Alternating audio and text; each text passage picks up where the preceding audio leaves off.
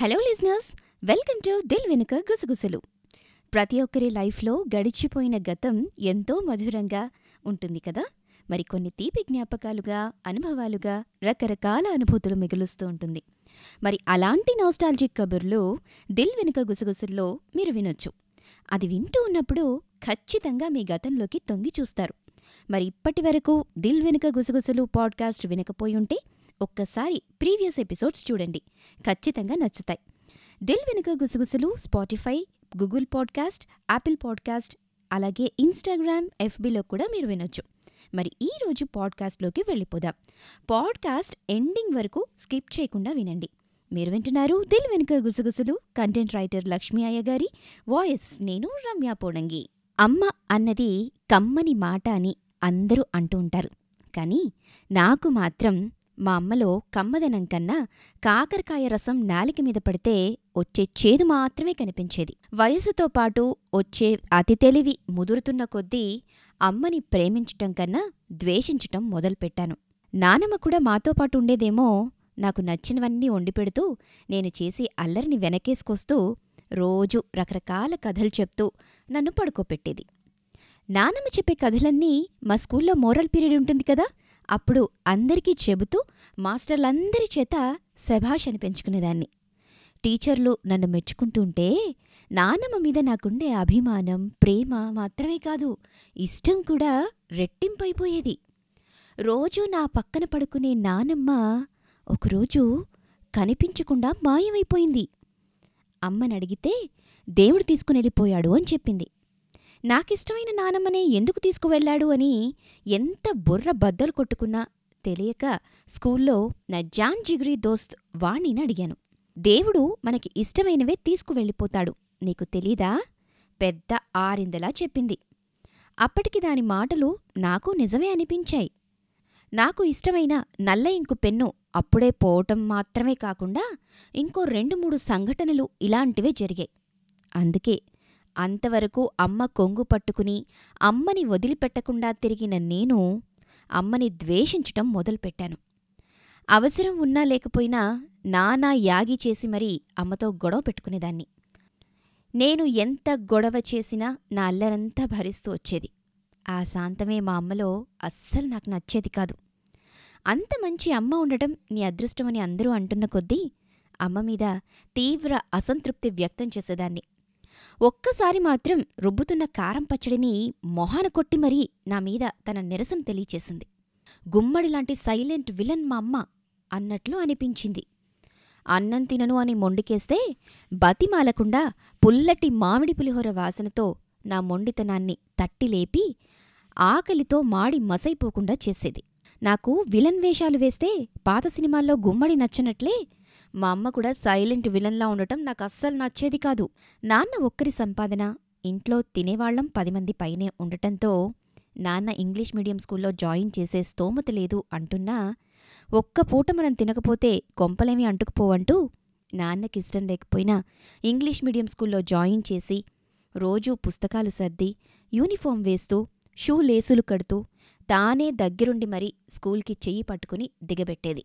School నుండి మధ్యలో నేను పారిపోయి వచ్చిన రోజుల్లో నా మీద కోపంతో నాన్న ముడుకుల మీద కర్రతో వాయించే దెబ్బల్లో సగానికి పైగా అమ్మ శరీరానికే తాకేవి.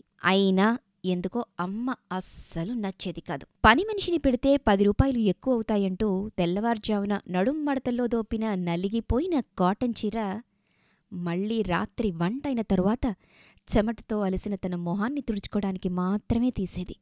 పిల్లలు పెద్దవాళ్ళయ్యారు కదా, కాస్త వాళ్ళకి పని నేర్పించు అంటూ సాగదీస్తూ పెద్దమ్మ అన్న మాటలకి నర్మగభ్యంగా ఒక నవ్వు నవ్వుతూ తాను చెప్పేది శిరసా వహిస్తా అన్నట్లు తలూపుతూ పక్కకొచ్చి పసిపిల్ల చేత చాకరీ చేయించమంటారా అంటూ వాళ్ళని కాస్త గట్టిగానే తిట్టుకునేది. అలా అమ్మ వాళ్ళని తిట్టుకోవడం చూసిన నా కళ్ళలో నీళ్లు తిరుగుతున్నా అస్సలు నచ్చేది కాదు. నాన్న స్కూల్కి ఫీజు కట్టలేని ఒకానొక పరిస్థితిలో ఇంట్లో ఉండే నిమ్మ చెట్టు కాయల్ని గోనెసుంచులో వేసుకుని ఆయాసపడుతూ తన తెలివితేటలతో షర్బత్ బండివాడికి అంటగట్టి ఆ వచ్చే డబ్బులతో స్కూల్ ఫీజు కట్టేది. అమ్మ నా కోసం ఇన్ని చేస్తూ కష్టపడుతూ ఒకరోజు జ్వరం కూడా తెచ్చుకుంది. అది నాకు నచ్చకే దేవుడి గదిలోకి వెళ్ళి ఏడుస్తూ బల్లగుద్దినట్లు మరీ చెప్పేశాను, పరమేశ్వరా, మా అమ్మంటే నాకు అస్సలు ఇష్టం లేదు అని. ఈశ్వరుడు నా వైపు చూసి ఒక నవ్వు నవ్వి నేను ఉన్నాను అన్నట్లు హామీ ఇచ్చినట్లు అనిపించింది అన్న విషయాన్ని అదే రోజు స్కూల్లో వాణ్ణికి కూడా చెప్పాను. నేను తన మాట అక్షరాలా పాటిస్తున్నందుకు నన్ను అభినందించి దాని దగ్గరున్న రంగురంగుల ఈటా అట్టలు నా చేతిలో పెడుతూ పుస్తకాలకి వేసుకోమని చెప్పింది. అమ్మకుండే కొన్ని మంచి చీరల్లో ఎర్రటి పట్టుచీర ఒకటి. ఆ చీరంటే అమ్మకి ఎంత ఇష్టమో మాటల్లో చెప్పలేను. నేను పెద్దదాన్నయ్యానంటూ తనకిష్టమైన చీరని లంగాలుగా కుట్టించి ఓణి వేసి సరదా పడిపోయింది. నేను మాత్రం కొత్త లంగా ఓణి వచ్చింది అని అమ్మకి చెబుతూ నువ్వు మాత్రం అస్సలు నచ్చలేదని తన మొహం మీదే చెప్పాను. నా మాటలకి పక్కకు తిరిగి అమ్మ కన్నీళ్లు పెట్టుకున్నా ఆ ఏడుపు మాత్రం నాకు ఆనందాన్నిచ్చింది. నాకు పెళ్లి సంబంధం కుదిరినప్పుడు అమ్మ మెళ్ళో అవసరార్థం అన్నీ ఊడ్చేయిగా మిగిలి ఉన్న అరతులం ముత్యాల హారాన్ని నా మెడలో వేసినప్పుడు, ఆడబడుచు కానుకగా ఇచ్చిన తన ఉంగరాన్ని నా పిల్లకి చెవికమ్మలుగా మార్చి కుట్టించినప్పుడు అమ్మ మాత్రమే కాదు అమ్మ పనులు ఇసుమంత కూడా నచ్చలేదు. మొదటిసారి నా కూతురితో పాటు అత్తింటికి వెళ్తున్నప్పుడు, నువ్వు నాన్న కూతురువే, అందుకే నేనంటే ఎప్పుడూ నీకు పడదు అంటూ ఇన్నాళ్ళు కడుపులో పెట్టుకున్న బాధని అమ్మ వెళ్ళగక్కుతూ నా కూతుర్ని దగ్గరికి తీసుకుంటూ, నువ్వు మీ అమ్మలా తయారవకు చిన్నమ్మా, అమ్మని ప్రేమించటం నేర్చుకో అంటూ నా కూతుర్ని ముద్దులతో ముంచెత్తుతూ అంటున్నప్పుడు, ఎదురుగా నిలువెత్తు పటంలో ఉన్న బోళా శంకరుడిని చూస్తూ మనసులోనే స్మరించుకున్నాను. నాకిష్టమైన నానమ్మని తీసుకుని వెళ్ళిపోయావు. వాణి చిన్నప్పుడు స్కూల్లో చెప్పిన మాటలు నిజమో అబద్ధమో తెలియవు, కానీ నేను ప్రేమించేది ఏదైనా నాకు దూరం అయిపోతుందేమో అనే భయం మాత్రం నిత్యం నన్ను వెంటాడుతూనే ఉంది. నా అమ్మ మీద నాకు చచ్చేంత ప్రేమ ఉన్నా అమ్మకి నువ్వంటే ఇష్టమని చెప్పలేకపోయాను. మా అమ్మ ఆరోగ్యంగా ఆనందంగా నా కళ్ల ముందే ఎప్పుడూ తిరుగుతూ ఉండాలి, అది నాకు స్వార్థమే అనుకుంటూ ఆ స్వామివైపు చేతులు జోడిస్తూ చూశాను. నా మనసులో మాటలు ఆయన గ్రహించినట్లున్నాడు. ఈసారి ఆశ్చర్యపోవటం ఆ ఉబ్బులింగుడి వంతయింది. మాతృమూర్తులందరికీ వందనాలు.